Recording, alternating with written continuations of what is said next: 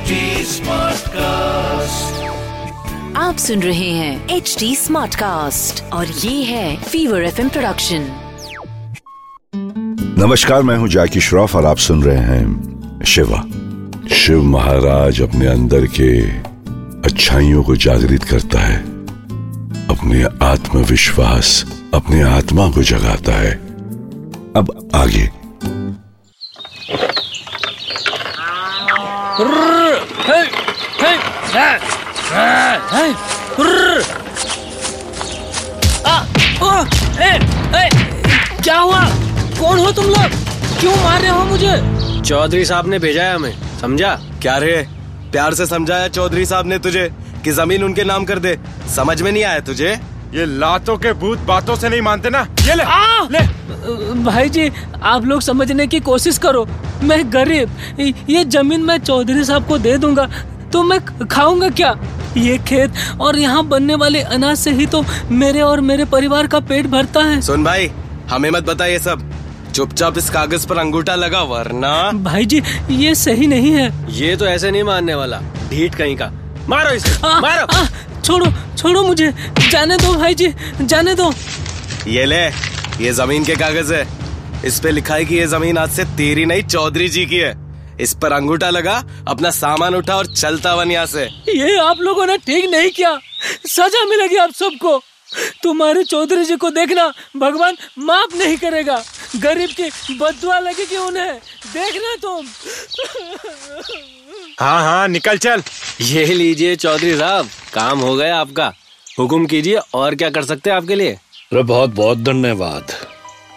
ज़रूरत पड़ेगी तो बता दूँगा। ये गरीब किसान लोग इन जमीनों पर काम करते करते भूल जाते हैं कि वो किसान हैं। वहाँ के मालिक ना बन गए। हाँ हाँ सही बात कह रहे हैं आप चौधरी जी। अरे इन लोगों को इनकी जगह याद दिलाना ज़रूरी है। और फिर ये लातों के भूत हैं। बातों से ना मानते।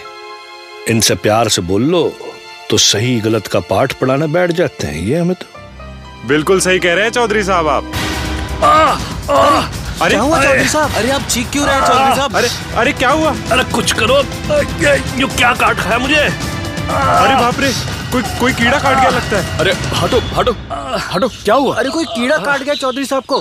क्या करें? अरे ये कोई कीड़ा नहीं सांप के काटने के निशान है। अरे बचा लो आप लोग ऐसे खड़े खड़े सोच क्या रहे हैं? कोई एंबुलेंस बुलाओ डॉक्टर को बुलाओ। अरे ये जहरीला सांप हो सकता है। उनके कर्मों का फल काट खाया उन्हें। अबे तू क्या कर रहा है यहाँ? चल जाए यहाँ से। मैं तो चला जाऊँगा पर तुम अपने चौधरी साहब को बचाओ। अरे आप लोग ये सब कर क्या रहे हैं? कोई बुलाएगा एंबुलेंस को? हाँ हाँ आ रही है एंबुलेंस थोड़ा टाइम लगेगा पास वाले गाँव से आ रही है। लेकिन ये जहर तो इनकी बॉडी में फैलता जाएगा। मैं कुछ करता हूँ। ये ये कपड़ा बाँध देता हूँ। इससे खून बहना बंद हो जाएगा। अरे भाई जी आप क्यों इसके पापों का फल भुगत रहे हो? इसे तो इस गरीब की बदुआ लगी है बदुआ। इसकी सजा आपको नहीं मिलनी चाहिए। अबे तू जा यहाँ से वरना तेरी तो मैं चौधरी साहब मेरी बात सुनिए। आप आप सो नहीं सकते। अगर आपकी आँखें बंद हुई तो सही नहीं होगा। मैं मैं आपसे बात करता रहूँगा ठीक है? हाँ, ठीक है। मैं बात करने की हालत में तो ना हूँ पर तुम ही कोई बात बता दो मुझे।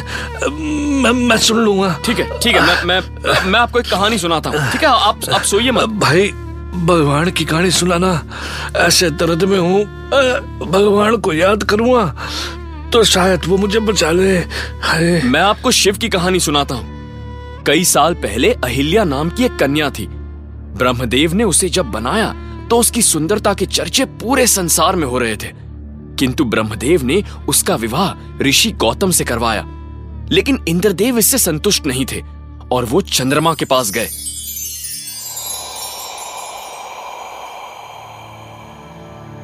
आइए इंद्रदेव। चंद्रमा मुझे तुम्हारी सहायता की आवश्यकता है। मेरी? कैसी सहायता? कल सुबह ऋषि गौतम और अहल्या के आश्रम में रात ढलने से पहले ही सुबह होने का संकेत देना होगा। मैं कुछ समझा नहीं। मैं क्या करूँ? चंद्रमा तुम्हें केवल ऋषि गौतम को सुबह होने का संकेत देकर उन्हें जगाना होगा। किंतु क्यों? क्यों उठाना है उन्हें? मैं कई दिनों से ऋषि गौतम और अहल्या को देख रहा हूँ। ठीक सूरज उगने से पहले गौतम ऋषि आश्रम छोड़कर नदी में स्नान और प्रार्थना करने जाते हैं। मैं अभी भी समझ नहीं पा रहा हूँ इंद्रदेव। उन्हें समय से पहले उठाकर क्या मिलेगा? चंद्रमा गौतम ऋषि आश्रम छोड़ेंगे तो ही तो मैं अहल्या से मिल सकता हूँ। इंद्रदेव! ये आप क्या कह रहे हैं? आप किसी और की पत्नी से रात के एकांत में मिलना चाहते हैं? हाँ चंद्रमा मैं अहल्या से मिलना चाहता हूँ। किंतु इंद्रदेव ये तो अनुचित है। और अहिल्या जैसी पवित्र स्त्री आपसे नहीं मिलेगी। इसीलिए मैं ऋषि गौतम के भेष में जाऊँगा और इसीलिए मुझे सहायता चाहिए तुम्हारी। ये महापाप है इंद्रदेव। ये अनुचित है। आप ऐसा नहीं कर सकते। चंद्रमा! तुम ये भूल रहे हो कि तुम स्वर्ग राज से बात कर रहे हो और मैं वर्षा का देव इंद्रदेव हूँ। मैं चाहूँ तो तुम्हें सदा के लिए बादलों के पीछे छुपा सकता हूँ और ये धरती चंद्रमा को भूल भी सकती है। क्षमा। इंद्रदेव क्षमा करें। मैं वही करूँगा जो आप चाहते हैं।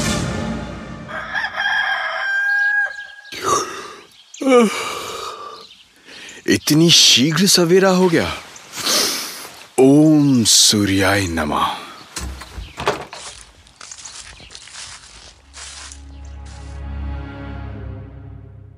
इंद्रदेव ऋषि गौतम नदी की ओर चले गए हैं। तुमने अच्छा किया। अब मैं चलता हूँ।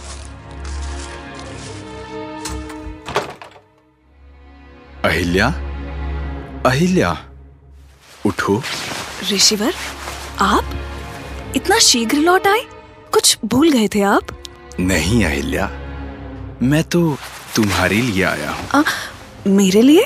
हाँ मैं तुम्हें देखने आया हूँ। ये क्या कह रहे हैं? अभी तो गए थे आप। हाँ पर आज तुम बहुत सुंदर लग रही हो। उस चाँद से अधिक रोशनी है तुम्हारे चेहरे पर। ये आज आपको क्या हो गया है, ऋषिवर? आज प्रेम हुआ है मुझे, अहिल्या। इधर आओ। मेरे पास, मेरी बाहों में आओ।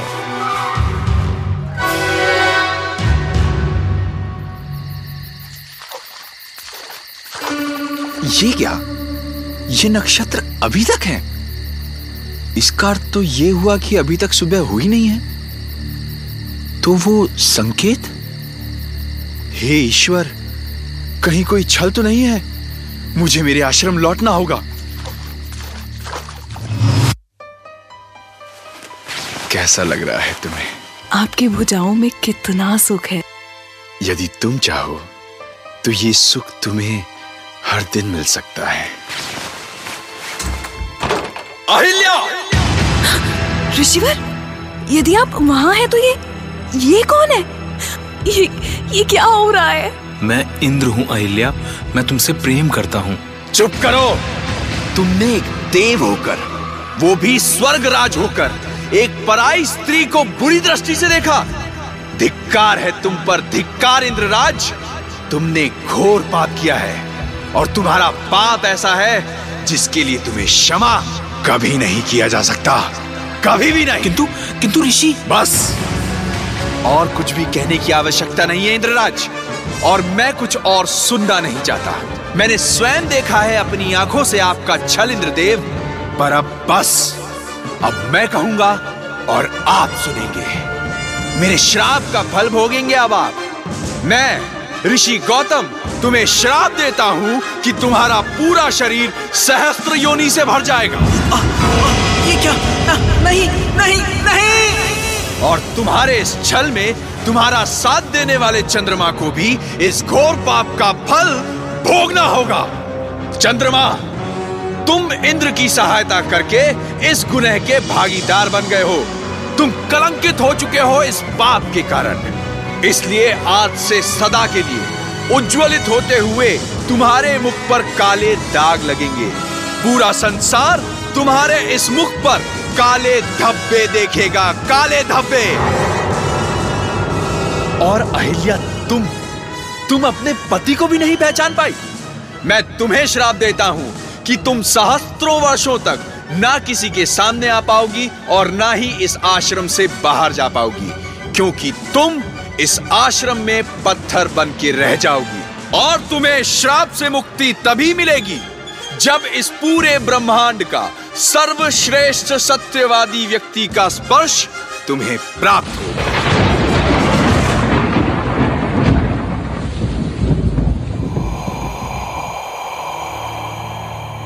महादेव मुझे बचा लीजिए महादेव। इंद्रदेव तुमने जो किया वो एक महापाप था।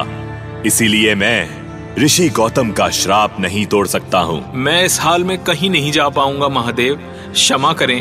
मैं अपने कर्तव्य भी पूरे नहीं कर पाऊँगा। हम्म तो ठीक है। तुम्हारे शरीर पर जो सहस्त्र योनि है वो सहस्त्र आँखें बन जाएँगी।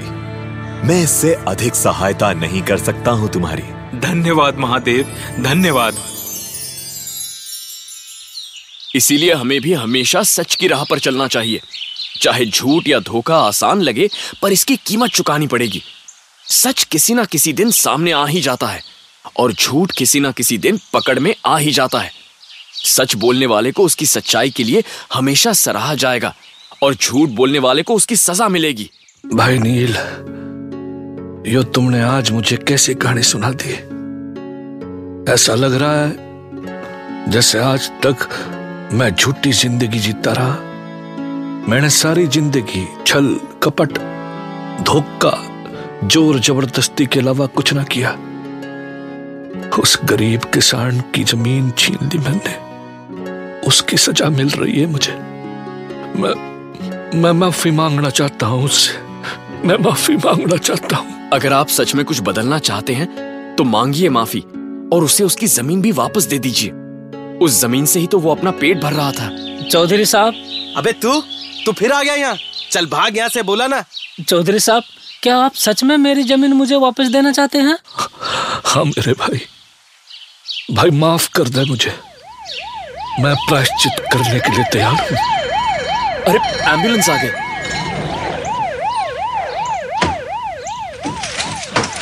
रुकिए मैं मदद करता हूँ। मैं चलता हूँ चौधरी साहब के साथ। हाँ हाँ आप जाइए साथ। इनका इलाज करवाइए। अब मैं चलता हूँ मुझे आगे जाना है। अरे भाई लेकिन आप हो कौन? मेरा नाम नील है। शुक्रिया भाई। जब मैं अस्पताल से वापस आ जाऊँगा मैं तुमसे मिलने आऊँगा। हाँ हाँ मैं भी। हाँ हाँ ज़रूर। पर आपको मुझसे मिलने अमरनाथ आना होगा। एक बार ठीक हो जान दे फिर दुनिया के किसी भी कोने में मिलने चलाऊँगा मैं। ठीक है। हर हर महादेव। हर हर हर महादेव। पराया धन पराई नारी पे नज़र मत डालो। बुरी आदत है ये। आदत अभी बदल डालो। क्योंकि ये आदत तो वो आग है जो एक दिन अपना घर फूके फूके फूके रे। याद है ना बेड़ू बच्चन सावर किशोर दा का ये सुपरहिट गाना? पग घुंघरू बाँध मीरा नाची थी, जिसके लिरिक्स लिखे थे अनजान साहब जी ने। ये गाना नहीं है बिड़ो फिलोसफी है फिलोसफी बहुत सीरियसली सोचने लायक बात है बाबा। खुद काबिल बनो, खुद कमा के खाओ और सब हासिल करो। याद रखना बिड़ो दूसरे का माल, जी का जंजाल बेईमानी का पाप से मेहनत का जाप हमेशा सरस होता है बिड़ो क्योंकि शिव बेईमानी से दूर रखना सिखाते हैं। शिव मेहनत करना सिखाते हैं।